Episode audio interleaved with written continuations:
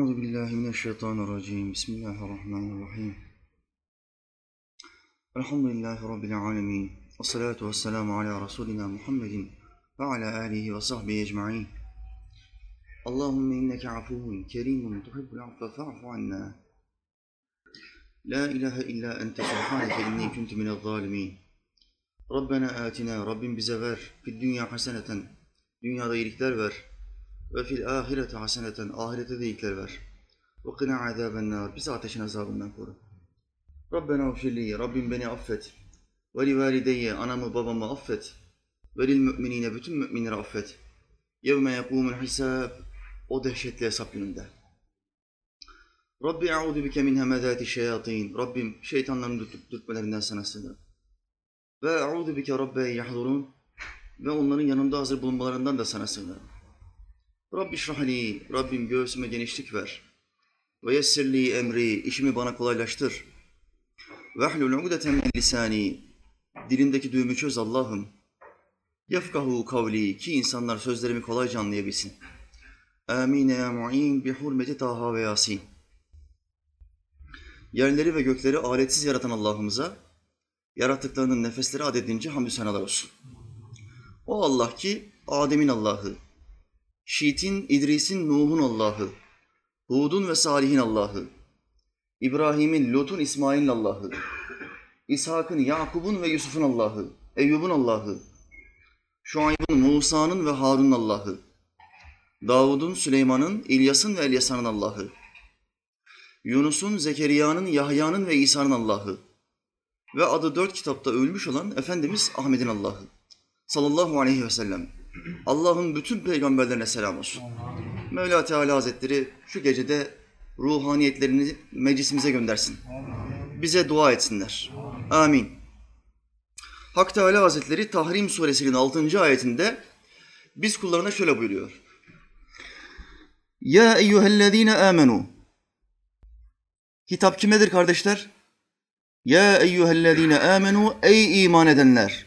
Burada bütün insanlık mevzu bahis değil. Burada insanlık Müslümanlarıdır. Direkt olarak bizimle muhatap oluyor. Bu enfusekum ve ehlikum naran. Kendi nefsinizi koruyun. Ailenizin nefsini koruyun. Naran. Ateşten koruyun. Ve kuduhen nasu vel hicaretu. Yakıtı insanlar ve taşlar olan bir ateşten koruyun. Allah Teala bir dehşet ifadesi veriyor. Evimizdeki eski zamanlarda sobalar vardı. O sobaların üstünde sabah kahvaltısında ne yapardık? Ekmekleri koyardık üstüne. Sonra o yanık hale gelmiş, gevrek hale gelmiş ekmeğin üstüne ne yapardık? Yağları sürerdik. Peşinden bir reçel, besmeleyle sağ elle ver Allah'ım ver. Yerdik değil mi? Sobanın yakıtı neydi? Bir, odun. iki kömür. Mali durumun biraz daha iyiyse odun alırsın. Daha az koku yapar, zehirlenme ihtimali daha azdır. Mali durumun daha zayıfsa ne alırsın? Kömür alırsın. Şimdi onlar kalktı. Herkesin evinde şu anda doğalgaz var elhamdülillah. Halktaki mali durum gittikçe genişliyor. Tıpkı sahabenin ilk zamanı ve sonraları olduğu gibi. İnşallah daha da rahatlar. Ancak Allah'ı unutturacak kadar da rahatlamasın. Amin. Bak buna amin derken bayağı bir gevşektiniz kardeşler. Öbürüne inşallah maşallah çok iyi coşkulu gidiyordu. Allah Allah'ı unutturacak kadar, kendisini unutturacak kadar bize bol nimet vermesin duası gelince iki üç tane cılız ses geldi. Muhtemel onlar da dervişlerdendir. Kardeşler, Allah Teala kendisini unutturacak kadar bize nimet vermesin. Amin. Amin. Bak hocam nimet veriyor. Zaten verenin ne olduğunu biliyoruz. Neden kendisini unuttursun? O unutturmuyor. Biz o nimetleri gördüğümüz zaman azıyoruz. Şaşırıyoruz, sapıtıyoruz. Ve başlıyoruz Allah'tan başka şeyler almaya. Başka şeylerden bahsetmeye. Ve daha başka şeyler istemeye. Bundan dolayı bu duayı aklınızdan, hayalinizden geride tutmayınız. Allah'ım bana nimetler ver ama seni unutacak kadar verme. Amin. Şimdi kardeşler, sobanın yakıtı nedir? Odundur, kömürdür. Doğal gazın o kombinin yakıtı nedir? Kombi alıyor, suyu içinde bir çeviriyor, yakıyor. Sonra biz banyoya bir giriyor, sıcak suyu bir açıyoruz, o sıcak su geliyor. Bunu yapan yakıt nedir? Gaz. İlahi gaz. Doğal gaz değil. Öyle bir gaz yok. Ben öyle bir gaz bilmiyorum. İlahi gaz. Allah Teala bu gazı insanların hizmetine sunmasaydı böyle bir nimetle tanışmamış olacaktık. Ama şimdi bu nimeti bulanlar diyor ki doğal gaz. Tabiatın bize vermiş olduğu bir gaz diyorlar. Sana fena gaz vermişler kardeşim. doğal gaz diye bir şey yoktur. İlahi gaz vardır. Kombinin yakıtı ne? Doğal gaz. İlahi gaz. Peki cehennemin yakıtını Allah nasıl tarif ediyor? Ey insan, taş. Subhanallah. Şu dehşetli hale bakın. Ayetin sondan gitmeyin, baştan gideyim. Mevla Teala Hazretleri iman edenlere hitap ettikten hemen sonra bize diyor ki önce kendi nefsinizi kurtaracaksınız. Bak binlerce insana hitap et yok. On binlerce insana vesile ol onları kurtar yok. Ne var? Bu enfusekum. Nefsinizi kurtarın. Önce kendinizi kurtarmakla başlayın. Hazreti Ömer radıyallahu anh'ın sözünü hatırlayın. Kendi nefsini ıslah edemeyen başkasını ıslah edemez. Aramızdan birçok kardeş aile bireylerine İslam anlatmaya çalışır. Yaşadığı ölçüde, öğrendiği ölçüde, okuduğu kitaplardan yahut da bizden dinlediği sohbetlerden aldığı bilgiler ölçüsünde İslam anlatmaya çalışır. Fakat aile bireyleri sözlerine çok ihtimam vermez, özen göstermez. Çünkü bizim adamımız der bu. Benim çocuğum der. Benim kardeşim der, benim abim der. Sözüne ihtimam göstermez. Sözün tesirli olmamasının sebeplerinden bir tanesi şudur. Bazen o adamın takvasıyla orantılıdır. Çok takvalı olmadığı için, sözlerini yaşamadığı için tesirsiz olur. Bazen de çok takvalıdır İmam-ı Azam Ebu Hanife gibi ama ailesi yine onun sözünü dinlemez. Yahut da Şeyhim İhramcızade İsmail Efendi gibi oğlu sözünü dinlemez. Kardeşi dervişleri kadar sözüne itibar etmez. Dünyanın her tarafından dervişler gelir sohbet dinlemeye, kardeşi sohbetinde bulunmaz. İstediğin kadar takvalı ol. Allah Teala bazılarını bu şekilde sınar. Şimdi kardeşler, Mevla Teala etrafımızdaki insanların kurtuluşuna vesile olmak istiyorsak önce kendi nefsimizi kurtarmamız gerektiğini bize söylüyor. Bu işin yolu bu. Önce bir kendini toparla. Önce bir kendini çek et. Benim yaşantım nasıl? İnsanları takvaya sevk etmeye çalışacağım. Haramlardan sakındırmaya çalışacağım. Ama ben kendimi sakındırabiliyor muyum? Allah'ın her an beni gördüğü ve işittiği bilgisine yakinen iman ettim mi? Bu bilgi bütün Müslümanların aklındadır. Ama kalbinde olmayanlar, bu bilgiyi kalbine indiremeyenler Allah'ın görmediğini düşündüğü yerlerde günah işlemeye devam ediyorlar. Müslüman ne yapar? Müslüman der ki Rabbim beni her an görüyor, her an işitiyor. Her an onun huzurundayım. Dolayısıyla yanımda daimi olarak salih bir kul varmış gibi utanacağım, çekineceğim. Allah yanımdaki salih arkadaşlarımdan bana daha çok yakındır. Daha çok yakındır.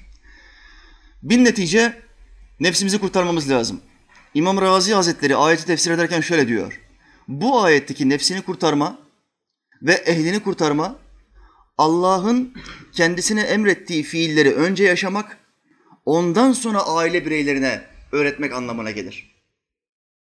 Mevla Teala bize ne emretti kardeşler? İçki içmeyin. İçki şeytan işi bir pisliktir. Kumar oynamayın, dikili taşlara tapmayın. Bunlar pisliklerdir, şeytanın amellerindendir. Bunlara tabi olmayın. Allah bize bunu öğretti. Şimdi bu bilgiyi önce bizim yaşamamız lazım. En önce bizim faaliyete sokmamız lazım. Yaşadıktan hemen sonra, yaşamaya gayret gösterdikten hemen sonra aile bireylerimizi de uyarmamız lazım. Bak ben de böyleydim.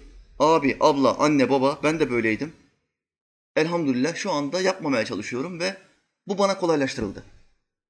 Sen de bunu böyle yaparsan ve Allah'tan korkarsan Allah bizi sever. İşte bu sıralamadır. Bu enfusekum önce nefsini koru ve ehlikum nara. Sonra da aile bireylerini koru. Aileni koru. Bismillahirrahmanirrahim.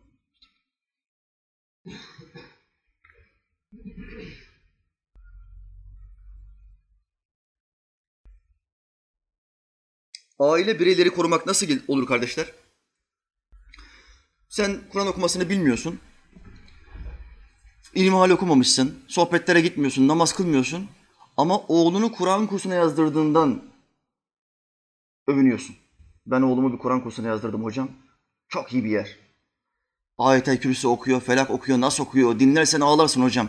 Çok güzel kardeşim, Allah razı olsun. Peki senin durumun nedir? Sen Kur'an okumasını biliyor musun? Bilmiyorum. Ama oğlum beni kurtarır inşallah. Var mı İslamiyet'te böyle bir inanış? İslamiyet'te bireylerin takvası vardır. Takva farz-ı ayındır der İmam Gazali. Herkesin takvası kendisine farz-ı ayındır. Başkasının takvası sana kurtarıcı olamaz. Nefsini Allah'tan satın almak zorundasın. Kendini korumak zorundasın. Nefsini ateşten kurtarmadıkça, korumadıkça, kendini takvalı yapmadıkça oğlunun takvası sana faydalı olmaz. İmam Gazali İhya'da şöyle der. Allah ona rahmet etsin. Babasının alimliğiyle, babasının namazıyla, babasının orucuyla övünen adam, babasının yemeğiyle karnını doyurmaya çalışan adam gibidir. Adama diyorum ki kardeşim, şu kitabı okudun mu? Zikirde nasılsın? Sohbete gittiğin bir ilim meclisin var mı? Adamın savunmaya geçip bana ilk söylediği kelime şu. Benim babam hoca hocam. Ama kardeşim ben sana bunu sormadım. Ben sana dedim ki sen yapıyor musun? Sende bir amel var mı? Bir fiili var mı? Kemalistlerin klasik tabirine döndü bu. Benim dedem hacı, benim annem başörtülü. Kendisi yarı çıplak, bir kilo boya sürmüş. Her tarafında dövmeler var. Ve sorduğun zaman bunu neden yaptın kardeşim? Bak Allah Teala bundan razı değildir dediğin zaman benim annem başörtülüdür hocam diyor. Savunmaya geçiyor. Ama annenin yediği yemek senin karnını doyurmuyor. Babanın alimliği senin karnını doyurmuyor. Senin de ona benzemen gerekiyor. Onun gibi amellerde bulunman gerekiyor. İnsanlar çocuklarını Kur'an kursuna gönderiyor.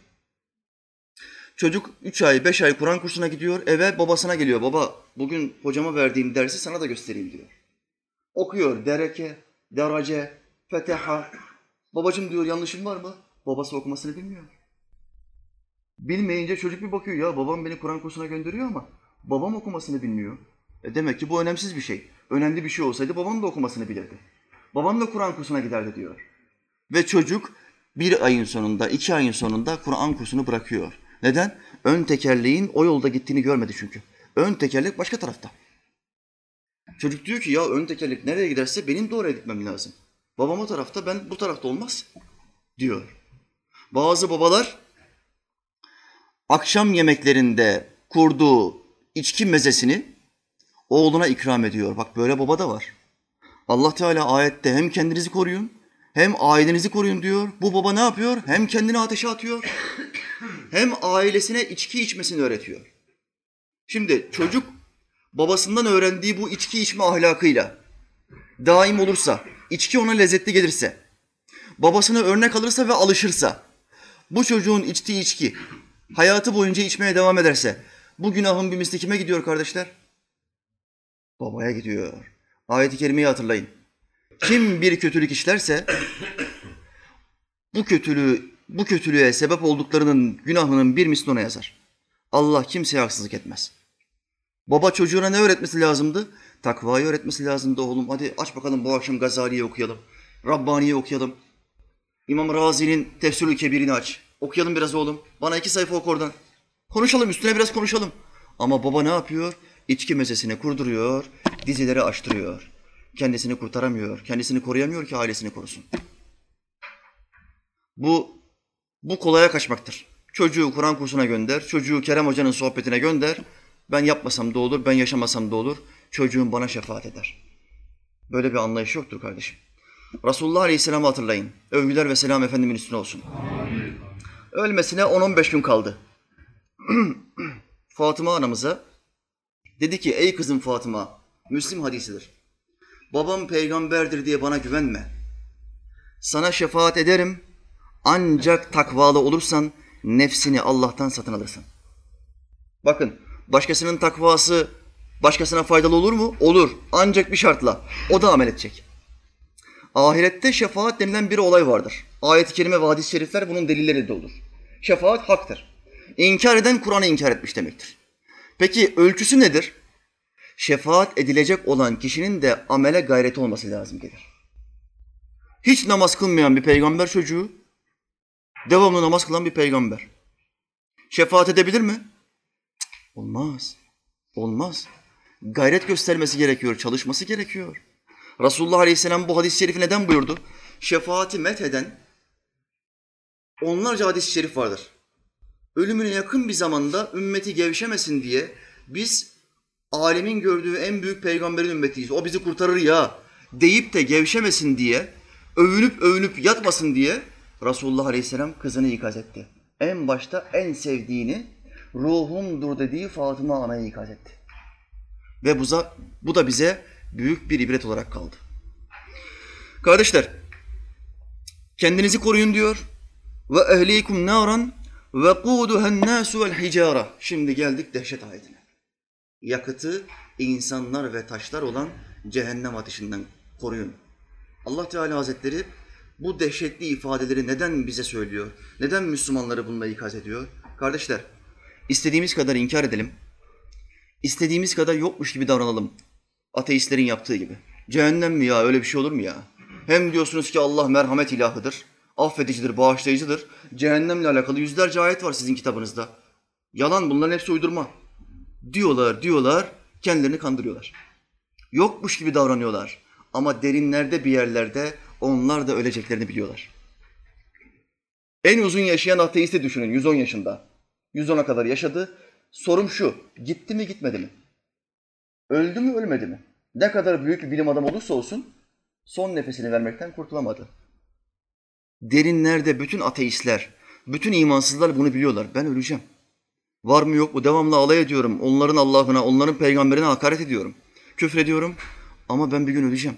Ya varsa? Bakın bu ya varsa sorusu var ya, onların vicdanında devamlı olarak onları kemirir. Ama üstüne uyuşturucuyu veriyorlar, narkozu veriyorlar, içkiyi içiyor, unutturuyor. Zinayı yapıyor, unutturuyor, vicdanını susturuyor. Vicdan tam kendini ortaya çıkartmaya çalışıyor. Ya milyonlarca insan var. Bunların tamamı ilahın olduğunu söylüyor. Kimisi üç tane var diyor, kimisi beş tane var diyor, kimisi tek diyor. Ama insanların büyük çoğunluğu var olduğunu söylüyor. Hepsi ortak noktada buluşuyor. Ahiret var, hesap var, mizan var. Sorgu sorulacak, hesap görülecek, cennet ve cehennem. Bütün bozulmuş olan akımlar, şeriatlar bile aynı şeyi söylüyor.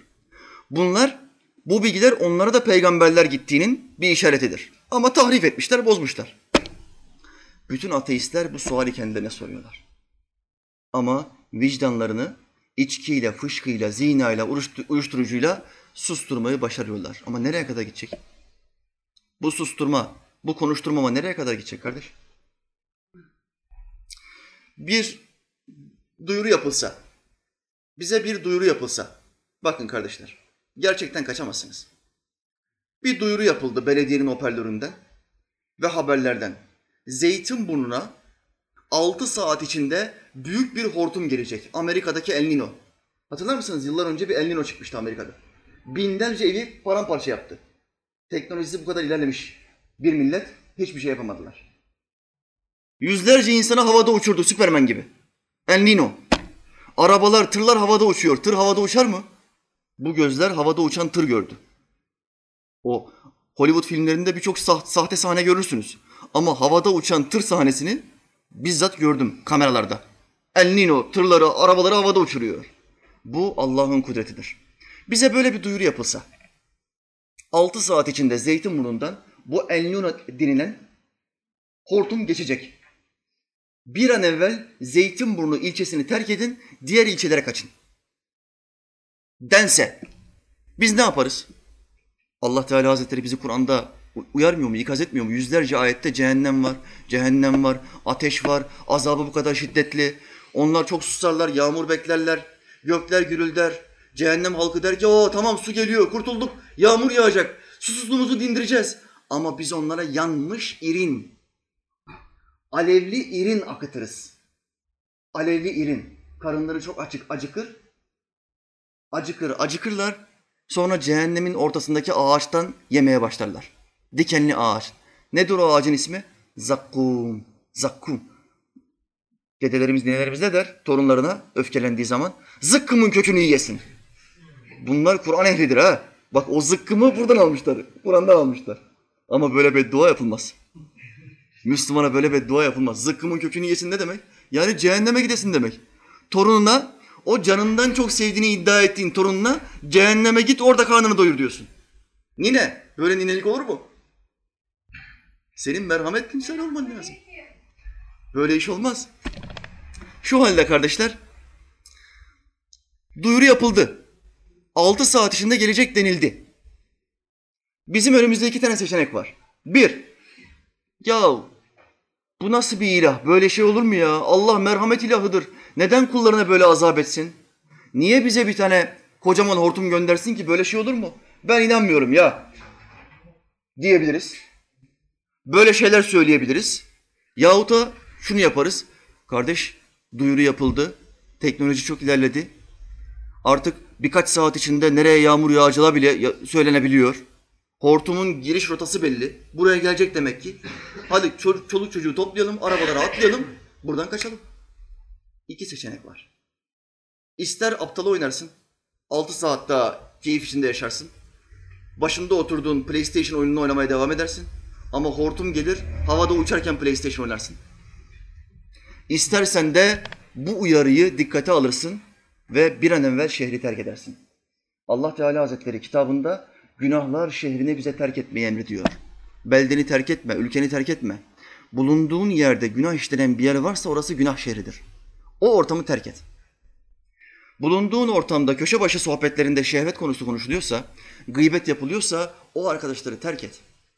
Tetikleyiciler vardır, tetikçiler. Bu tetikleyici arkadaşları terk edin kardeşim. Bunu terk ettiğiniz zaman Allah Teala'nın bu ayeti kerimesine göre yaşamış olursunuz. Nefsini korudun, şimdi evine gidip aileni koruyabilirsin. Gencin bir tanesi bir kızla evlendi. Elhamdülillah. Kız ilk gece zifaf gecesinde dedi ki ben hayızlıyım. Çocuk dedi ki hayız nedir? Kız dedi ki sen hayız ilmini bilmiyor musun? Çocuk dedi bilmiyorum. Allah Kur'an'da bu ayet-i kerimeyi okudu. Allah Kur'an'da buyuruyor ki ey iman edenler kendinizi ve ailenizi yakıtı ve yakıtı insanlar ve taşlar olan cehennem ateşinden koruyun. Allah Kur'an'da bunu buyuruyor. Sen daha hayız ilmini bilmiyorsun, kendini koruyamıyorsun ateşten. Aileni nasıl koruyacaksın? Kız bunu deyince gence delikanlı kızın elinden tuttu, kayınpederin evine gitti. Babacığım, bu kızın bir sene sana emanettir. Ben bir sene ilim öğrenmeye gidiyorum. Bana bir söz söyledi, çok utandım. Bir sene ilmi hal bilgilerini öğreneceğim. Bir sene sonra sana geleceğim, kızını alacağım. Dedi ve oradan ayrıldı. Bir yıl sonra döndü, tekrar evliliklerine devam ettiler. Ne demektir hayız ilmi? Kadınların başından geçen bir olay vardır. Allah Teala Hazretleri hikmetlerinden bir tanesi şu. Kadınla erkek evlendiği zaman erkek ve kadın birbirlerini özlesinler diye, istedikleri her an beraber olamasınlar diye Allah Teala beş günle on gün arasında kadına bir hal vermiştir. Nedir bu hal? Vücudundaki pis kanı dışarıya attığı bir hal. Hayız hali. Kadın bu hal üzerindeyken ne Kur'an okuyabilir, ne namaz kılabilir, ne de camiye, mescide gidebilir, Kabe'yi tavaf yapabilir. Bunları yapamaz. Bütün bu ibadetlerden muaftır. Dinlenir. Aile işlerini görür ve dinlenir. Kocasıyla beraber yer, içer, aynı yatakta yatar ama cinsel birleşme olamaz. Haramdır. Ayetlerle sabittir. Çocuk bir kadınla evleniyor ve hayız ilmi denilen meseleyi bilmiyor. Bu çocuk ailesini nasıl koruyacak? Her Müslümana ilmi hal bilgilerini öğrenmek farz ayındır. Temel İslami bilgiler deniliyor buna. İmanın şartları, İslam'ın şartları, namazın farzları, guslun farzları, abdestin farzları. Genç delikanlı kardeşim gusl almasını bilmiyor ve diyor ki benim dedem hacıdır hocam. Benim dedem hacıdır. Bu adamı nasıl kurtaracaksın? Allah Teala bu millete izan versin. Amin. Amin.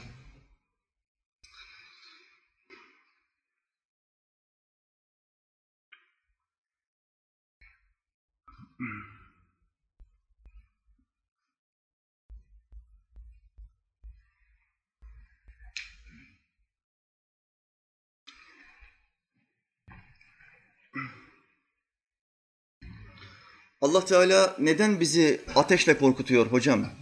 Cehennemle korkutuyor diyenlere verilebilecek bir misal de şudur. Devlet neden bizi hapishanede korkutuyor? Devletin kanunlarında hapishane denilen bir mesele var. Buraya adadığı, tayin ettiği müdürler var. Buraya tayin ettiği güvenlik güçleri var. hapishanelerde. Bunlar maaş alıyorlar ve mahkumlara bakıyorlar. Bu hapishaneler niye var kardeşler? Hapishanesiz bir devlet olamaz mı? Mümkün değil. Hapishanenin olmadığı bir devlet demek yıkılmaya mahkum bir devlet demek. Herkesin herkesin hakkına tecavüz etmesinin serbest olduğu bir devlet demektir. Nasıl ki hapishanesiz bir devlet olmazsa cehennem hapishanesinin olmadığı bir dünyada olamaz. Allah bizi bununla korkutmazsa bütün insanlar istediği insanın kul hakkına girebilir. Tecavüz edebilir, taciz edebilir, zina edebilir, hırsızlık yapabilir, gasp yapabilir. Namaz kılmaz, ibadet yapmaz. Allah'ın emirlerini yerine getirmez. Çünkü onu korkutabilecek olan hiçbir şey yoktur. Ama Allah öyle bir resim gibi anlatmış ki cehennem ayetlerini bize Kur'an'da. Resim gibi anlatıyor. Gözümüzde canlandırmamızı istiyor. İnsanların ateşe giderkenki halini anlatıyor. Zincire vurulmuş insanlar. Zincire vurulmuş insanları biz filmlerde görürüz. Roma ordusuyla Pers ordusu savaşıyor. Pers ordusu Roma ordusundan binlerce askeri esir alıyor. Bütün askerlerin ellerinde ayaklarında prangalar, zincirler, binlerce asker İran'a doğru götürülüyor. Bunlar filmlerde olur. Bu sahneleri Allah burada tasvir etmiş. Cehenneme götürülen insanlara sorulur. Her tarafları zincire vurmuş şekilde. Onlara deriz ki sizi bu sakara sokan şey nedir? Sizi bu ateşe götüren şey nedir? Onlar şöyle derler. Bizler namaz kılanlardan değildik. Bir emir, Allah'ın bir emrini yerine getirmeyen insanlar. Allah'ın yapmış olduğu emirlerden bir tanesini yerine getirmek, nafile olarak kılınan binlerce rekat namazdan üstündür. İmam Rabbani Hazretleri'nin bir sözüyle bunu teyit, teyit edeceğim. Bakın, mübarek ne buyuruyor? Tek bir dini emri yerine getirmek, kişinin kendi tercihiyle bin sene riyazet ve mücadele çekmesinden daha iyidir. Riyazet ve mücadele ne demektir? Nefsiyle cihad etmek. Nefis çok yemek ister, çok konuşmak ister, çok uyumak ister. Riyazet ve mücadele nefis ne isterse tam tersini yapmak demektir. Tasavvuftaki ana kaidelerden bir tanesidir. İmam diyor ki bir adamın Allah'ın bir tek emrini yerine getirmesi bin sene bu işi yapmasından üstündür. Emirlerden bir tanesini konuşalım. Oruç. Allah izin verirse iki ay sonra ayların efendisine gireceğiz. Ramazana gireceğiz. İnşallah beraber idrak edeceğiz. Bu orucu yerine getirmeyen bir adam düşünün. Kendilerine sufi diyen insanlar var şu anda. Sufiyiz biz. Biz sufileriz. Tasavvufu zirvede yaşayan insanlarız. E kardeş oruç tutmuyorsun. Sufi demek İslam'ın hükümlerini derinlemesini yaşayan insan demektir. Yani avam 30 gün oruç tutuyorsa sen 60 gün tutarsın. Nafileri de üstüne katarsın. Sen nasıl bir sufisin ki 30 gün oruç tutmuyorsun, 5 gün oruç tutuyorsun? Böyle sufilik olur mu? Böyle dervişlik olur mu? Demek ki sen çakma dervişsin. Tasavvufun adını kullanıp İslam'ı yıkmaya çalışıyorsun. Bu sahtekarlıktır. Şu anda dünyada ben mutasavvufum, ben dervişim, ben şeyhim deyip de İslam'ın elinlerinden kaçan binlerce insan vardır. Ehli sünnet caddesinden ayağa kaymış binlerce sapkın adam. Allah bunlara hidayet versin. Amin. Amin. Hiç kimse kimsenin ibadetiyle cennete giremeyeceği gibi hiçbir baba kafir olan evladına, İslam'ın hükümlerini inkar eden evladına da şefaatte bulunamayacaktır. Şefaat Allah'ın izniyle yerine getirebilecek olan bir makamdır, bir mertebedir. Yapı, yapabilecek olan kişileri Resulullah Aleyhisselam hadislerinde zikretmiştir. Şefaatim ümmetimin büyük günahkarlarınadır buyuruyor. Gayret göstermiş, yapmaya çalışmış ama günaha da düşmüş. Resulullah Aleyhisselam buyuruyor ki gayret ettiği için ben Allah izin verirse bunlara şefaat edeceğim.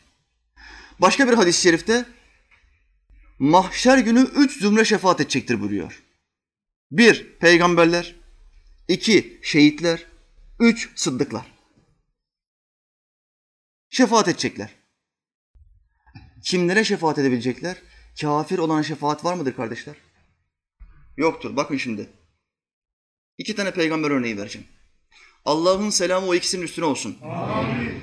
Nuh aleyhisselam, Lut aleyhisselam. Nuh aleyhisselamın karısı ve çocuğu kafir gitti mi gitmedi mi? Bakın dünyada bulunduğu belde üstünde Allah'ın daha sevdiği kimse olamaz. O beldenin peygamberi kimse Allah en çok onları sever. Nuh Aleyhisselam'ın karısıyla çocuğu kafir gitti. Şefaatçi olabildi mi? Olamadı. Mevla Teala Hazretleri kitabında diyor ki Nuh dua etti. Nuh Allah'a dua etti. Allah'ım bu çocuk benim ailemdendir. Onu da gemiye al, onu da kurtar. Çocuğa ne diyor kendi oğlu Kenan'a? Evladım, su dağın yarısına gelmesine bakma. Su bütün dağları aşacak. Herkes boğulacak. Gemiye bin. Allah bunu bana vahyetti. Babacığım ben sana inanmıyorum. Ben yüzme biliyorum ve ben dağın üstünde kendime yer edindim. Kendime yer yaptım diyor. Baba babasına diyor ki sana inanmıyorum ama dağın üstünde de olabilme ihtimaline karşı kendisine bir yerde yapmış. Su nereye gidiyor? Dağın üstüne kadar çıkıyor. Çocuk boğuluyor. Nuh Aleyhisselam bu duayı yapınca Allah Teala'ya Allah'ım bu çocuk benim ailemdendir deyince Allah Teala ne cevap veriyor Kur'an'da? Kafirler senin ailenden değildir. Çünkü o irtidat etti. Senin dinine tabi olmaktan uzaklaştı, ayrıldı. Diğer peygamber kim? Lut aleyhisselam. Lut aleyhisselamın kızları mümineydi, ona tabi olmuşlardı ama karısı, karısı da kafirdi. Bu iki tane kadının özelliğini Allah ayet-i kerimede bize anlatıyor. Allah inkar edenlere Nuh'un karısıyla Lut'un karısını misal gösterir. İki tane peygamberin hanımından bahsediyor. O iki kadın iki iyi kulun hanımları iken onlara karşı hainlik edip kafir olduklarını gizlemişlerdi. Buradaki Allah'ımızın kullandığı tabir hain, hain. İhanet deyince aklımıza ne geliyor bir kadının ihaneti? Cinsel ihanet, başka bir erkekle beraber olma. Hiçbir peygamberin karısı cinsel olarak ona ihanet etmemiştir. Buradaki hainlik ne? O peygamberlerin yanındayken diyorlar ki bu Nuh çok hayırlı insandır. Lut çok hayırlı insandır. Sözlerine tabi olun. O peygamber orada yokken ne diyorlar? Ahmak bu. Sakın benim kocamın sözlerine tabi olmayın. İtaat etmeyin. Sahtekar bu. Peygamber falan değil. Ben onunla beraber yiyip içiyorum, yatıyorum, çocuklarımız var. Bundan peygamber olmaz. Allah onların ne olduğunu anlatıyor bize. Münafık. Kocalarının yanında sanki onları koruyormuş gibi, onlara iman etmiş gibi. Kocalarından ayrıldığı zaman aşağılıyor. Devam ediyor. Kocaları olan iki peygamber onlara Allah'tan gelen azaba mani olamamıştı. O iki kadına kafirlerle beraber siz de cehenneme girin denildi. Bakın peygamber demek bir dua ettiği zaman Allah hemen duasını kabul eder demektir. Ama hidayet konusunda istediği kadar dua etsin, Allah'a hakaret eden, Allah'ın dinine hakaret eden bir adamın kalbini, bir kadının kalbini Allah mühürlüyor. Ve ona iman etmeyi nasip etmiyor. Nasip etmiyor. Yakın zamanda bazı gösteriler gördük. Neydi o gösterilerdeki açılan pankartlar? Benim bedenim benim zinam. Benim bedenim benim pornom. Kocaman kocaman dövizler açtılar biliyorsunuz. Dövizlerden bazılarında da şu vardı. Kur'an'a göre yaşamak zorunda değiliz. İslam sizin olsun, falanca şey bizim. İslam'ın karşısında başka bir din varmış gibi. Dövizler açtılar, yürüyüşler yaptılar, eşcinseller falan. Kardeşler, bunlar kimin kulu? Bu Allah'a hakaret eden, İslam'a ve peygamberine hakaret eden, peygamberimize ağza alınmayacak kelimeler söyleyen bu insanlar kimin kulu? Bunları kim yarattı? Allah yarattı. Peki istemez misiniz bunların tamamı iman etsin? Hepsi Müslüman olsun. Herkes ister. Çünkü cehennem dolabilecek bir yer değildir. Resulullah Aleyhisselam cehennemi tasvir ettiği hadis-i şerifinde buyuruyor ki, cehenneme bütün insanlar doldurulduktan sonra cehennem şöyle der. Ya Rabbi daha yok mu? Doymadım, dolmadım. Cehennem dolmadım diyor, doymadım diyor. Daha yok mu diyor. Orası dolabilecek bir yer değildir. Aynı şey cennet için geçerlidir. Peki bu insanların birçoğu neden hidayete eremiyor? Çünkü bazı günahlar var, bazı yanlışlar var. Bu yanlışı yaptığın zaman Allah dilek o, o kulun kalbini mühürlüyor. Ve o kul geri adım atamıyor. Atmak istiyor, düzelmek istiyor ama düzelemiyor. Neden? Allah'ın kitabına hakaret ediyor. Yapma, yapma. İsmail'e hakaret edebilirsin, Mehmet'e hakaret edebilirsin. Allah'ın kitabına hakaret ettiğin zaman Allah kalbini çevirir. Sapıttırdığı kullardan olursun. Bunlardan olduğun zaman ne olur? Artık dönüşün olmaz. Ebedi olarak ateş seni bekliyor demektir. Mevla Teala Hazretleri bu işi yapanların kalplerini çevirsin. Amin. Onlara hidayet versin. Amin. Amin.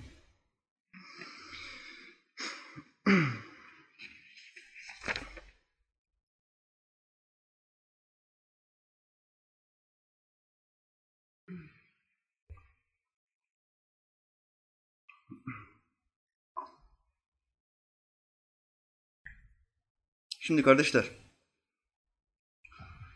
baba babanın takvası oğlu kurtaramıyor. Oğlun takvası babayı kurtaramıyor. Müslümanlar birbirlerine babasından dem vuruyor, babasını met ediyor ve sıyrılmaya çalışıyor, sorumluluklarından kurtulmaya çalışıyor. Öbürü dedesini met ediyor, öbürü anne annesinin çarşaflı olduğundan bahsediyor. Ve amellerden sıyrılmaya çalışıyor.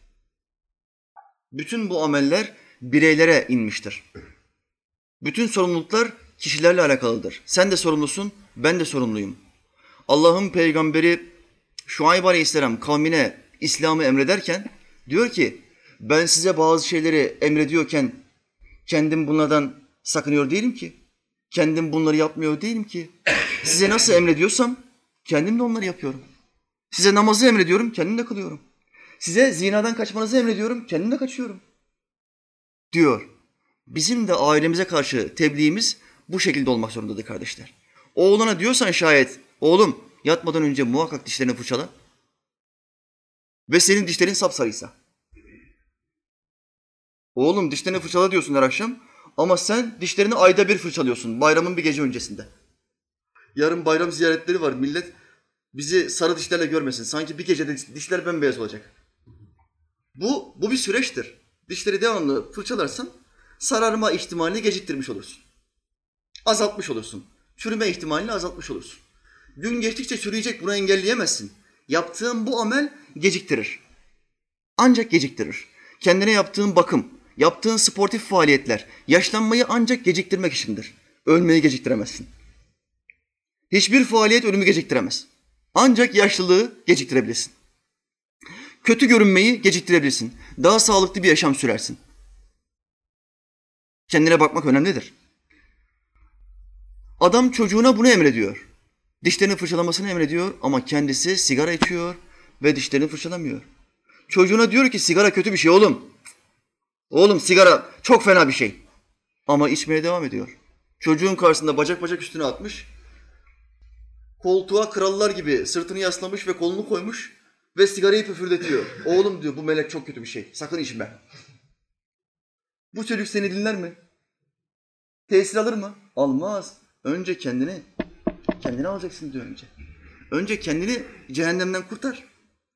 Kendini ateşten sakındır. Nefsine bir hitap et önce. Şu sigarayı benim bırakmam lazımdı. Ondan sonra çocuğuna bıraktıktan sonra de ki bak oğlum ben bıraktım elhamdülillah. 20 sene içtim bunu. Senin de içmemen lazım. Benim gençliğim gitti. Bari seninki gitmesin. Bak sen namaz kılan bir çocuksun. Camiye gittiğin zaman yanındaki Müslüman kardeşin namaz kılarken senden gelen sigara kokusunu aldığında bu kul hakkıdır. Saniye be saniye sana kul hakkı günah yazar. Bunu diyeceksin. Ama demen için önce senin yaşaman gerekiyor. İslam tarihinde iki tane sahabi vardır. Birisi Hazreti Muaviye radıyallahu anh. Bir de bunun oğlu vardır. Babası bir sahabedir, vahiy katibidir. Oğlu bir zalimdir, Yezid. Hazreti Hüseyin Efendimizin katili. Bir sahabe daha var. Sahabelerin en üstünü. Ebu Bekir Sıddık. Oğlu kim? Oğlu Abdullah. Hazreti Osman'ı öldürmeye gelen 1500 kişilik, kişilik grubun başındaki adam. Bakın babaya bakın, oğula bakın. Babaya bakın Hazreti Muaviye radıyallahu anh, oğula bakın Yezid. Peygamberimizin torununu kesmiş. Hangi babadan nasıl bir oğul çıkmış? Bunu iyi hesap edin kardeşler. Hazreti Osman'ın şehadetini anlatan tarih kaynaklarımız ne diyor? O terörist grup, o anarşistler Hazreti Osman'ı öldürmek için geldiklerinde 1500 kişi evinin etrafını kapsadı. Hazreti Osman'ın evinin önünde kim vardı? Bütün sahabiler korkuyor. Üç kişi vardı evin önünde. Bir, Hazreti Ali. iki Hazreti Hasan. Üç, Hazreti Hüseyin. Allah o üçünden razı olsun. Kapının önünde kimse içeriye adım atmasın diye bekliyorlar. Kimi koruyorlar? İslam'ın üçüncü halifesini, Hazreti Osman radıyallahu anh'ı. Efendimiz Aleyhisselam'a sahabiler geliyor. Diyor ki, Ey Allah'ın Resulü, Ali'ye karşı senin çok değişik bir muhabbetin var. Çok değişik bir sevgin var. Neden onu birçoğundan fazla seviyorsun? Efendimiz Aleyhisselam soruyu soranlara diyor ki, bir insan size bir kötülük yapsa, siz ona nasıl cevap verirsiniz? İyilik yaparız ey Allah'ın Resulü. Aynı insan bir daha bir kötülük yapsa nasıl cevap verirsiniz? İyilik yaparız ey Allah'ın Resulü. Peki bir kötülük daha yapsa ne, cevap, ne cevap verirsiniz? Sahabiler susuyorlar. Şimdi diyor o sorduğunuz kişiyi bana çağırın diyor. Ali'yi çağırın. Kardeşim yanıma gelsin. İmam Ali radıyallahu anh geliyor. Ya Ali bir sualim var. Buyurun ey Allah'ın Resulü. Sana birisi kötülük yapsa nasıl cevap verirsin? İyilik yaparım ya Allah'ın Resulü. İkinci defa soruyor, üçüncü defa soruyor, yedinci defa soruyor. İmam Ali diyor ki yine iyilik yaparım ya Allah Resulü. Hiç kendinizi boşuna yormayın. Bana ne kadar kötülük yaparsa yapsın ben ona iyilik yaparım. Örneği var mı bunun? İslam tarihinde İmam Ali'nin söylediği sözü yaşadığının örneği vardır. Hazreti Muaviye ile Hazreti Ayşe anamız kötülük yaptı mı yapmadı mı? Yanlış bir iştihatta bulundular ve halife, dördüncü halife Hazreti Ali'ye karşı ordu topladılar. Bu isyandır. İslamiyete göre yanlış bir iş yaptılar. Bunun hesabı onlara aittir. Ahirette karşılaşacaklar. Ancak Hazreti Ali ne yaptı? Savaşı kazandı. Hazreti Ayşe'ye karşı yaptığı savaşı kazandı. Hazreti Ayşe anamıza ne yaptı? Gitti devesinin terkisinden tuttu. Ona tek bir kelime söylemedi. Tek bir kelime söylemedi. Aldı onu devesinin terkisinden tuttu. Evine götürdü bıraktı. Sahabiler geldiler. Dediler ki sana karşı isyan bayrağı açan Muaviye ve Ayşe'ye münafık diyebilir miyiz? Kesinlikle diyemezsiniz dedi. Mümin olduklarına ben şahidim. Kafir diyebilir miyiz? Münafık kafirden daha eşittir. En derece olarak cehennemdeki en alt mertebede münafık vardır. İki yüzlü adam. Kafir diyebilir miyiz? Diyemezsiniz. Ne diyebiliriz? Ancak asi diyebilirsiniz. Allah onların günahını affetsin. Amin. Bak, Hazreti Ali'nin sözüne bak. Allah onları affetsin. İşte hiç kendinizi boşuna yormayın ey Allah Resulü. Bana diyor istediğiniz kadar sorun. Ben derim ki yine iyilik yaparım. Bu imanda hakkal yakine ermiş bir zattır. İmam Ali cennette inşallah sofrasına otururuz. Amin. Şimdi bundan bir kademe üstün bir zat var. Hazreti Osman radıyallahu anh. Üçüncü halifemizdir. Ehli sünnet olan Müslümanların sevgi akidesi, sevgi sıralaması nasıldır? Sahabeleri sevme sıralamamız hilafet derecesine göredir. Bir Ebu Bekir, iki Ömer, üç Osman, dört Ali. Allah onlardan razı olsun. Amin. Resulullah buyurdu sallallahu aleyhi ve sellem. Bir münafığın kalbinde şu dördünün sevgisi birleşmez. Ebu Bekir, Ömer, Osman, Ali. Kimin kalbinde bir tanesini sevmiyorum, ben Ömer'e karşı limoniyim hocam. Ben Ebu Bekir'i seviyorum, Ali'yi sevmiyorum hocam. Ben Ali'yi seviyorum, Osman'ı sevmiyorum hocam. Kimin varsa bunun kalbinde münafıklıktan bir şube vardır. Hadisle sabittir. Dördünü de seveceksin. Ehli sünnet olmanın ana şartı budur. Şimdi Hazreti Osman'ın kapısında kim var? Üç tane cengaver. Hazreti Ali, Hazreti Hasan, Hazreti Hüseyin. Hazreti Ali diyor ki ben gideceğim. Kapıdan sakın ayrılmayın. Kardeşime ekmek getirmem lazım, su getirmem lazım. Su almasına izin vermiyorlar Hazreti Osman'ın. O kuyuyu, Rume kuyusunu kim satın aldı? Yahudiden kim satın aldı? Hazreti Osman satın aldı. Kendi satın aldığı ve müminlere hibe ettiği kuyudan 1500 kişilik o anarşist grup su içmesine, su almasına izin vermiyor. Hazreti Ali'ye karşı gelebilirler mi? Tabii ki gelemezler. İmam Ali bütün ihtiyaçlarını karşılıyor. Bir akşam evine geliyor. Akşam namazından sonra. Diyor ki halife bana izin ver bir vaaz yapayım. Vaazda halkı bilinçlendireyim, kılıçlarını kuşansınlar. Bunların tamamını tepeleyeyim. Hepsini kılıçtan geçireyim. Bunlar anarşist. Belli ki bunlar seni öldürmeye gelmiş. Halifemiz ne diyor? İslamiyet'te bu mübarek beldede Medine'de daha önce Müslüman kanı dökülmedi.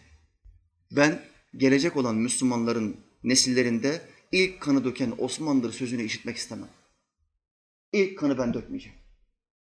Hazreti Ali diyor ki sen dökmezsen onlar dökecek. Bunların niyeti bu. Seni öldürmeye gelmişler. Olsun. Sabredeceğim diyor. Ve Hazreti Ali Efendimiz'e gördüğü rüyayı anlatıyor. Ya Ali otur şuraya sana gördüğüm rüyayı anlatayım. Rüyamda burada şu anda oturduğumuz yerde Resulullah Aleyhisselam önünde bir sofra, sağında Ebu Bekir, solunda Ömer vardı. Tam sofranın önün, önünde de benim bulunduğum yerde de bir tas çorba. Sanki benim gelip yemek yememi bekliyorlardı. Onlara yemekte katılmamı bekliyorlardı. Resulullah bana buyurdu. Ey Osman, istersen sana dua edeyim, Allah yardım göndersin. İstersen gel bugünkü orucunun iftarını bizimle beraber aç. Hazreti Osman bu rüyayı anlatıyor ve peşinden diyor ki ya Ali diyor sevenleri ayırmak olur mu? Sevenleri bekletmek olur mu? Bunu dedikten sonra İmam Ali meseleyi anlıyor. Birkaç gün içinde evin içine giriyorlar. Hazreti Hasan ve Hüseyin Efendimiz'i yere indiriyorlar ve Hazreti Osman'ın gırtlağına sarılıyorlar. Gırtlağına sarılan kişi kim? Hazreti Ebu Bekir'in oğlu Abdullah. Gırtlağına sarılıyor, sakalından tutuyor Hazreti Osman'ı. Ve sakalını çekmeye başlıyor. Hazreti Osman Abdullah'a bir şey söylüyor. Ey Abdullah, senin baban benim dostumdu. Baban seni şu halde görseydi ne derdi? Şu halde görseydi ne derdi? Abdullah hemen sakalını bırakıyor. Gözleri fal taşı gibi açılıyor. Allah'ım sen beni affet diyor, kapıdan kaçıyor. Peşinden gelenler demirlerle Hazreti Osman'ın kafasına kafasına vuruyorlar. Hemen orada şehit ediyorlar. İşte baba Ebu Bekir, işte oğul Abdullah. İşte baba Muaviye, işte oğul Yezid. Kardeşler, kimsenin takvası kimseyi kurtaramaz. Şu halde biz ne yapalım? Gelin şu nefislerimizi ateşten satın almaya çalışalım. Allah bizi muvaffak kılsın. Amin. Amin.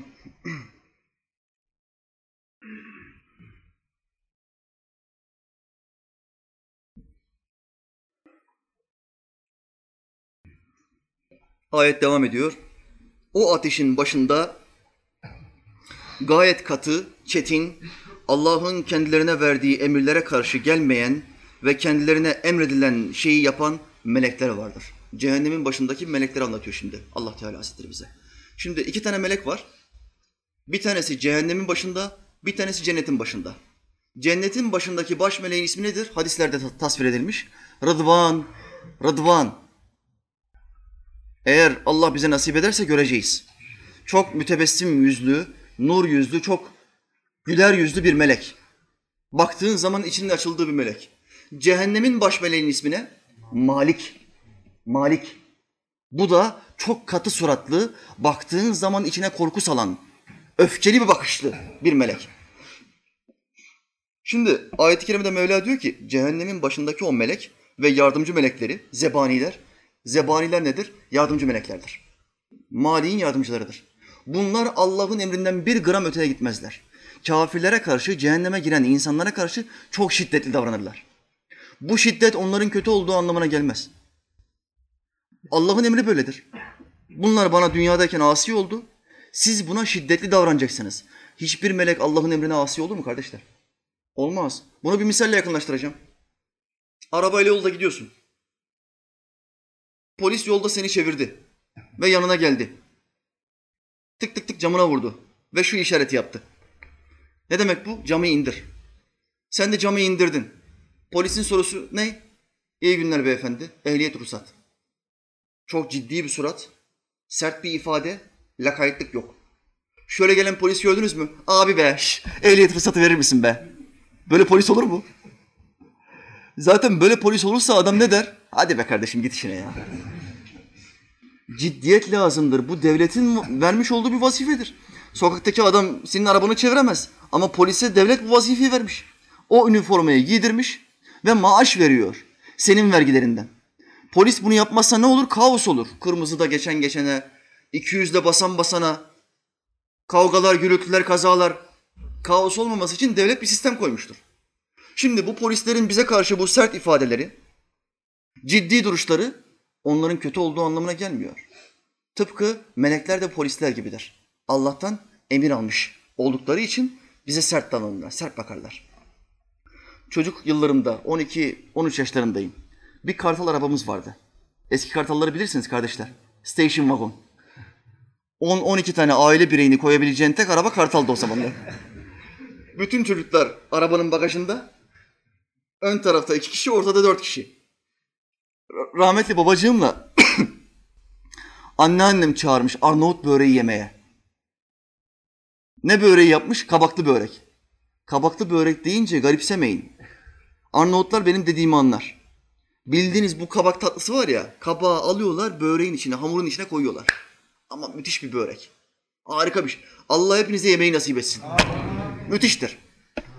Yolda bizi polis çevirdi. Arabada var on- 12 kişi. Polis dedi ki geç kardeşim şöyle. Bir baktı arabanın arkası falan. Meğer kanun varmış. Arka koltuğa mal koyabiliyormuşsun cama gelinceye kadar ama insan koyamazmışsın. Ruhsata işlenmesi lazımmış. Bizim arabada 12 kişi var. Polis bir gördü arabayı. Ne yapıyorsun kardeşim sen nereye gidiyorsun dedi ya babama.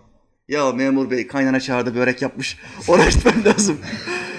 Babam memura kaynananın böreğinden bahsetti. Ama kaynanam da bir börek yapar tereyağlı falan. Bizim Arnavut böreklerini bilir misin memur bey dedi. Adama böyle börekten falan tereyağından bahsedince adam şaşırdı. Çok ciddi bir ifadeyle gelmişti. Korkutucu bir ifadesi vardı polisin. Ama böreği möreği duyunca tamam kardeşim al şu ruhsatı dedi hadi devam edin dedi. Gidin dedi. Gittik kaynanada böreği yedik elhamdülillah. İnşallah cennete de yeriz. İnşallah. Şimdi bu meleklerde kusur bulmamız gerektiği anlamına gelmiyor. Bazıları var yine. Ne yapıyor? Bir tanesi bana mesaj yollamış. Hocam diyor sağ tarafımdaki meleği çok seviyorum. Solumdaki hiç sevmiyorum. Sağdaki iyilikleri yazıyor, soldaki kötülükleri yazıyor ya. Çakala bak. Sağdakini çok seviyorum, soldakini sevmiyorum hocam diyor. Bak Allah'ın meleklerini sevmemek elfazı küfürdendir. Müslüman kardeşim. En önce dinlemen gereken sohbetler her gün bana mesaj yolluyorlar. Şu sohbetini dinledim çok güzeldi. Benim bütün sohbetleri bir tarafa koyun. En önce dinlemeniz gereken 10 tane sohbetim vardır. Elfazı küfür dersleri. 10 sohbet. Bunu dinleyeceksin en önce. Akideyi bir öğreneceksin. İnsanları kafir eden sözler ve fiiller nelerdir? Ben şu meleği severim, bu meleği sevmem. Ben Cebrail'i seviyorum ama Azrail'i sevmiyorum hocam. Çok şiddetli bir surette gelip canımızı alacakmış. Vazifesi bu. Vazifesi bu. Böyle bir şey olur mu? O zaman Yahudiden ne farkın var? Yahudiler Cebrail'e düşmandır diyor Kur'an. Neden Cebrail'e düşman?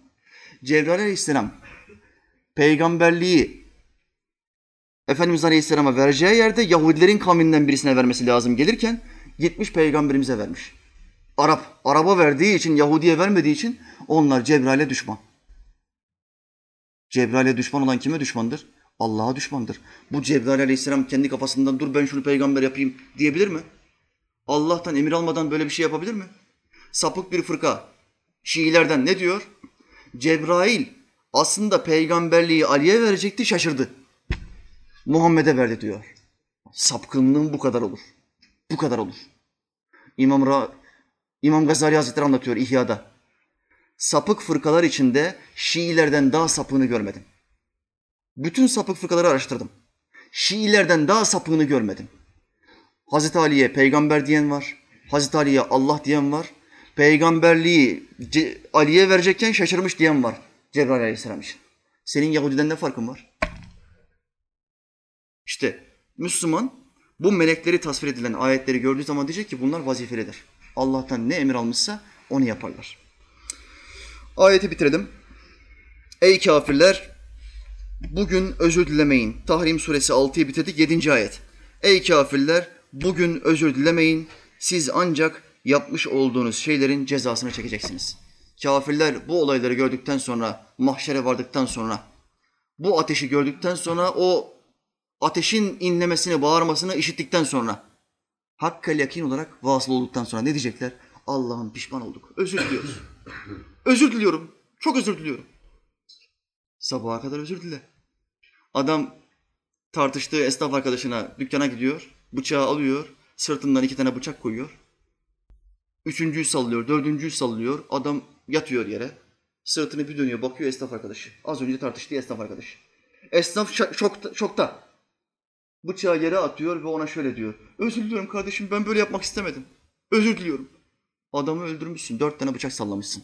Sabaha kadar özür dilesen ne olur? Bunun hesabını verecek misin, vermeyecek misin? İslam'da kısas vardır. Aile hak talep eder. Kan talebi vardır ailenin. Aile diyecek ki devlete, ey devlet bu adam benim kocamı öldürdü, babamı öldürdü. Benim adıma bu adamın canını almanı istiyorum. Buna şeriat denir. Kan davaları olmaması için devlet o adamın canını alır. Ama bu dünyada çektiği cezadır. Bir de ahireti vardır. İnsan öldürmek büyük günahlardan bir tanesidir. Kafirler de mahşer gününe gidince o Kur'an'da anlatılan cehennem ayetlerini birebir görünce ne diyecekler? Ya özür dilerim Allah'ım. Bilmiyordum, inanmadım, alay ettim. Müslümanlar bu kadar sohbetler yapıyordu. Toplantılar yapıyordu. Bizi o kadar çağırıyorlardı bizi sohbetlere. Namaza, camiye çağırıyorlardı. Biz hep alay ediyorduk. Hiç gitmiyorduk. Özür dilerim Allah'ım. Kurtarabilir misin? Cinayet işlemiş adam gibi. Sabaha kadar özür dile. O kızı testereyle parçalara bölen çocuk. Kendisini asmış şeyde. Hapishanede. Testereyle 20 tane parçaya bölmüş. Bavula koymuş kızı. Sonra kendisini hapishanede asmış. Çocuk 50 defa özür diledi. Kurtulabildi mi? Özürlü olacak iş mi bu? Ailenin canını bitirmişsin ya. Kızını öldürmüşsün. Paramparça yapmışsın bir de. Ancak Amerikan filmlerinde olur o. Ancak korku filmlerinde olur. Bunların hesabı vardır kardeşim. Mevla Teala kafirleri böyle anlatıyor. İstediğin kadar özür dile. Ancak yapmış olduğunuz şeylerin cezasını çekeceksiniz. Ben size azap etmiyorum, zulmetmiyorum. Yaptığınız bazı şeyler var. Bunun karşılığını adalet sıfatım gereği vermek zorundayım. Allah'ın bir ismi nedir kardeşler? El-Adil, adalet sahibidir. Şu halde bu ayet-i kerimeler ışığında kendimizi cehennemden kurtarmaya çalışacağız kardeşler. Yapabildiğimiz kadar, mücadele edebildiğimiz kadar, emirleri tutabildiğimiz kadar. Allah da bize yardım edecek. Sakın ola şunu demeyin. Ya ben insanlara İslam'ı tebliğ edeceğim ama alim olmayı bekliyorum. Hayır kardeşim. Ben bu yola başladığımda alim değildim, hala da alim değilim. Yola başladığımda derviştim, hala dervişim. Allah nasip eder de 20 sene sonra hizmet edersem yine beni burada görürseniz yine beni derviş olarak göreceksiniz. Şunu demedim ya dur bir 20 sene geçsin alim olayım ondan sonra tebliğe cihada başlarım. Hayır. Allah bana ne kadar öğretti? 50 ayet mi? 50 ayetin tefsirlerini okudum, hadisleri okudum, fıkıhları okudum. Bildiğim kadarını aktardım. Aktardıkça Allah benim ilmimi geliştirdi. Allah bu işi bana kolaylaştırdı. Dilimdeki düğümü çözdü, kekemelik gitti, özgüvensizlik gitti. Ve kolay bir şekilde tebliğ etmeye başladım. Allah tesir verdi. Ve etrafımızda dinleyen insanların sayısı gitgide arttı. Şu halde aranızdan kimse şunu demesin. Ben tebliğe başlama planım var hocam. 20 sene senin sohbetlerini dinleyeceğim. 20 sene sonra cihada ben de başlayacağım. Hayır kardeşim. Bu akşam bu sohbeti dinledin mi? Dinledin. Üç mesele öğrendin mi? Üç mesele. Bu üç meseleyi etrafında kim varsa anlat. Bu cihattır. Bedir'de Ebu Cehil'e karşı kılıç sallayan sahabi ne yaptıysa sen bu üç meseleyi aktarmakla onu yapmış olursun. Bunun adı İslam'da cihattır. Sakın kendini geri plana atma. Anlat. Anlattıkça Allah sana bilmediklerini öğretecektir. Hadisle teyit edeyim bunu. Efendim buyurdu sallallahu aleyhi ve sellem. Siz bildiğinizle amel edin. Allah size bilmediklerinizi öğretir. Bu işin sırrı buradadır. Ne kadar biliyorsun? Allah rızası için beklentisiz bir şekilde onu anlat. Allah seni devamlı genişletir. Göğsünü genişletir, aklını genişletir, hafızan kuvvetlenir. Ben bu hadisleri ezberleyemiyorum diyen adam yüzlerce hadis ezberleme, ezberlemeye başlar. Kolaylaştırır. Rabbim bize yardım etsin kardeşler. Amin.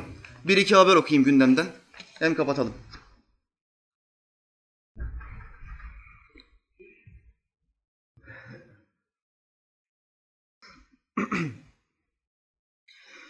Kanser hastası oğlunu öldüren baba tutuklandı. Bakın kardeşler çok etkilendiğim haberlerden bir tanesi. Kendi oğlunu öldürüyor. Kocaeli'de kanser hastası olduğu olduğunu daha kanser hastası oğlunu daha fazla acı çekmemesi için öldüren baba mahkeme tarafından tutuklandı. Çocuğa kanser teşhisi konulmuş Kocaeli'nde. Baba da dayanamamış çocuğun çektiği acılara, gitmiş çocuğu öldürmüş.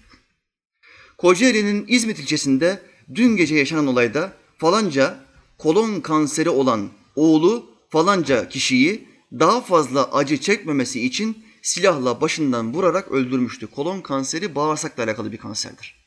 6 ay bir sene kadar sürer. %95 ihtimalle götürür. Demek ki ilerlediğini gördüğü için çok fazla acı çektiği için oğlu devamlı kan kusmuştur. Dayanamamış. Babasına da baskıda bulunmuş çocuk. Silahla başından vurarak öldürdü. Emniyetteki ifadesinde oğlunun kendisine baba beni ya öldür ya da yaşat. Öldürmeyi anladık da yaşat ne demek?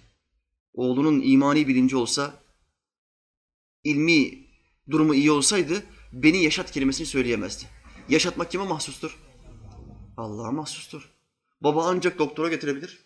Doktor ancak ilmi olarak yapılması gerekenleri yerine getirebilir. Allah o kansere dur demezse kanser durmaz. Hiçbir tıp bunu engelleyemez. Hiçbir bilgi. Sadece Allah şunu diyecek. Ey kanser hücreleri durun. Resulullah Aleyhisselam zehirlenmedi mi? Ölümünden üç sene önce zehirlendi. Yahudi yediği koyun etine zehir koydu. Yahudi kadını. Efendimiz Aleyhisselam zehirden bir lokma aldı yuttu. Ölmeden önce ne buyurdu? Hala üç sene önce yediğim zehrin acısını hissediyorum. Aynı lokmayı yanındaki sahabi de yedi.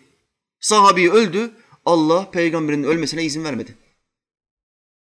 Dur dedi çünkü ona. Dur. Şu anda onun ölmesine hüküm vermedim. Vakti gelmemişti demek ki Efendimiz Aleyhisselam. Allah izin vermedi. Hastalıklar da bunun gibidir. Allah Teala bazısının bedeninde kanser hücreleri durdurur. Bazısını der ki ilerle. Onu onunla sınav edeceğim. Ve sınav olur. Çocuğun sınavına ilerleyen bir kanser. Kolon, bağırsaklar devamlı kanser yayılıyor. Ameliyat oluyor. Bir parçasını alıyorlar ama diğer parça devam ediyor. Büyük bir imtihan, çok zor bir imtihan. Ailemde bunu yaşadığım için biliyorum. Allah herkese sabır selamet versin. Amin. Ama devası olmayan bir hastalıkta neden şehittir buyuruyor Efendimiz Aleyhisselam. Biz buna iman etmedik mi? Baba beni ya öldür ya da yaşat şeklinde yalvardığını söylediği iddia edilen falanca emniyetteki işlemlerinin tamamlanmasının ardından adliye sevk edildi. Babaya demiş ki beni ya öldür ya da yaşat ben dayanamıyorum. Çok fazla acı çekiyorum demiş. Baba da dayanamamış en sonunda silahı sıkmış. Babası ifadesinin ardından tutuklanarak cezaevine gönderildi. Beni öldür diye yalvardı bana.